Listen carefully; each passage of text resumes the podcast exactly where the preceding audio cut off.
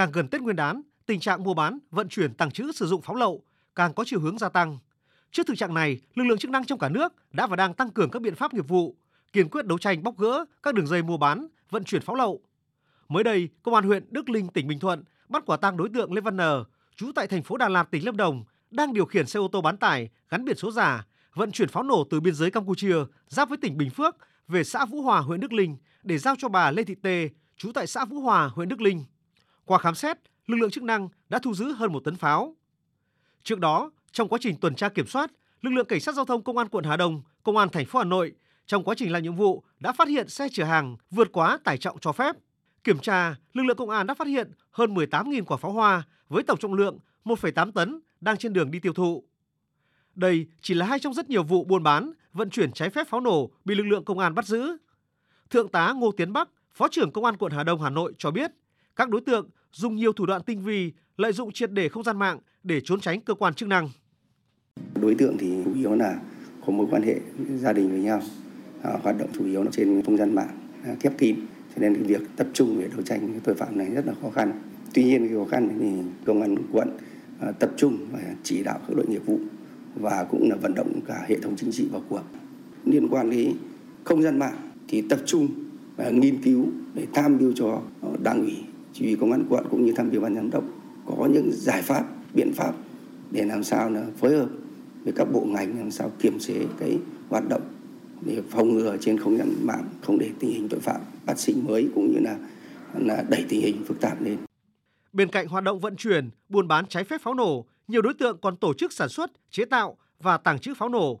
Mới đây, Công an huyện Nông Cống tỉnh Thanh Hóa đã bắt giữ 3 đối tượng về hành vi chế tạo, tàng trữ, vận chuyển, mua bán trái phép vật liệu nổ và pháo. Khám xét khẩn cấp tại nơi ở của một trong ba đối tượng, cơ quan công an đã phát hiện đối tượng đã thiết kế một căn hầm bí mật kiên cố để làm nơi sản xuất pháo giả. Cùng thời điểm, Công an thành phố Thanh Hóa cũng thu giữ gần 500 dàn pháo hoa các loại với tổng trọng lượng 600 kg, 400 kg các thành phẩm dùng để sản xuất pháo, 2 kg bột thuốc pháo hoa, hơn 50.000 tem nhãn giả pháo hoa của Bộ Quốc phòng và nhiều vật chứng khác phục vụ cho việc sản xuất pháo hoa giả. Đại tá Dương Văn Tiến, Phó Giám đốc Công an tỉnh Thanh Hóa cho biết. Tích cực phòng ngừa và chủ động tấn công. Vừa qua bắt rất nhiều các vụ pháo. Và năm nay cái pháo nó lại một cái chuyển trạng thái là nó lại đi với cái sản xuất. Như năm ngoái thì nó chủ yếu là nó mua bán thôi. Nhưng mà nó sản xuất, buôn bán và kể có hoạt động về vi phạm pháp luật về pháo thì nó hiện hay bây giờ nó cũng diễn ra trên không gian mạng. Vừa rồi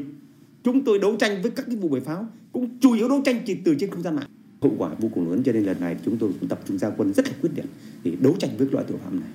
Cục Cảnh sát Quản lý Hành chính về Trật tự xã hội Bộ Công an nhận định pháo chủ yếu được thẩm lậu qua biên giới Lào, Campuchia, nhất là biên giới các tỉnh Quảng Bình, Quảng Trị, Tây Ninh, Bình Phước, Long An. Hoạt động chế tạo, sản xuất pháo xảy ra nhiều, đối tượng chủ yếu là thanh thiếu niên, học sinh, sinh viên. Nhiều vụ tai nạn gây hậu quả đặc biệt nghiêm trọng.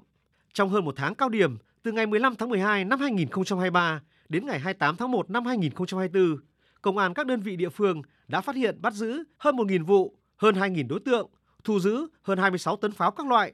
Trong đó, tâm điểm của tập kết pháo lậu vẫn là các tỉnh miền Trung, đặc biệt là các tỉnh Nghệ An, Hà Tĩnh, với số lượng hàng được vận chuyển lên đến hàng tấn pháo.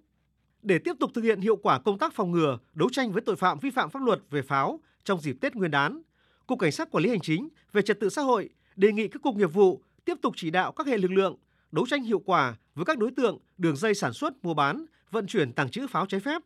ngăn chặn nguồn pháo thẩm lậu vào Việt Nam,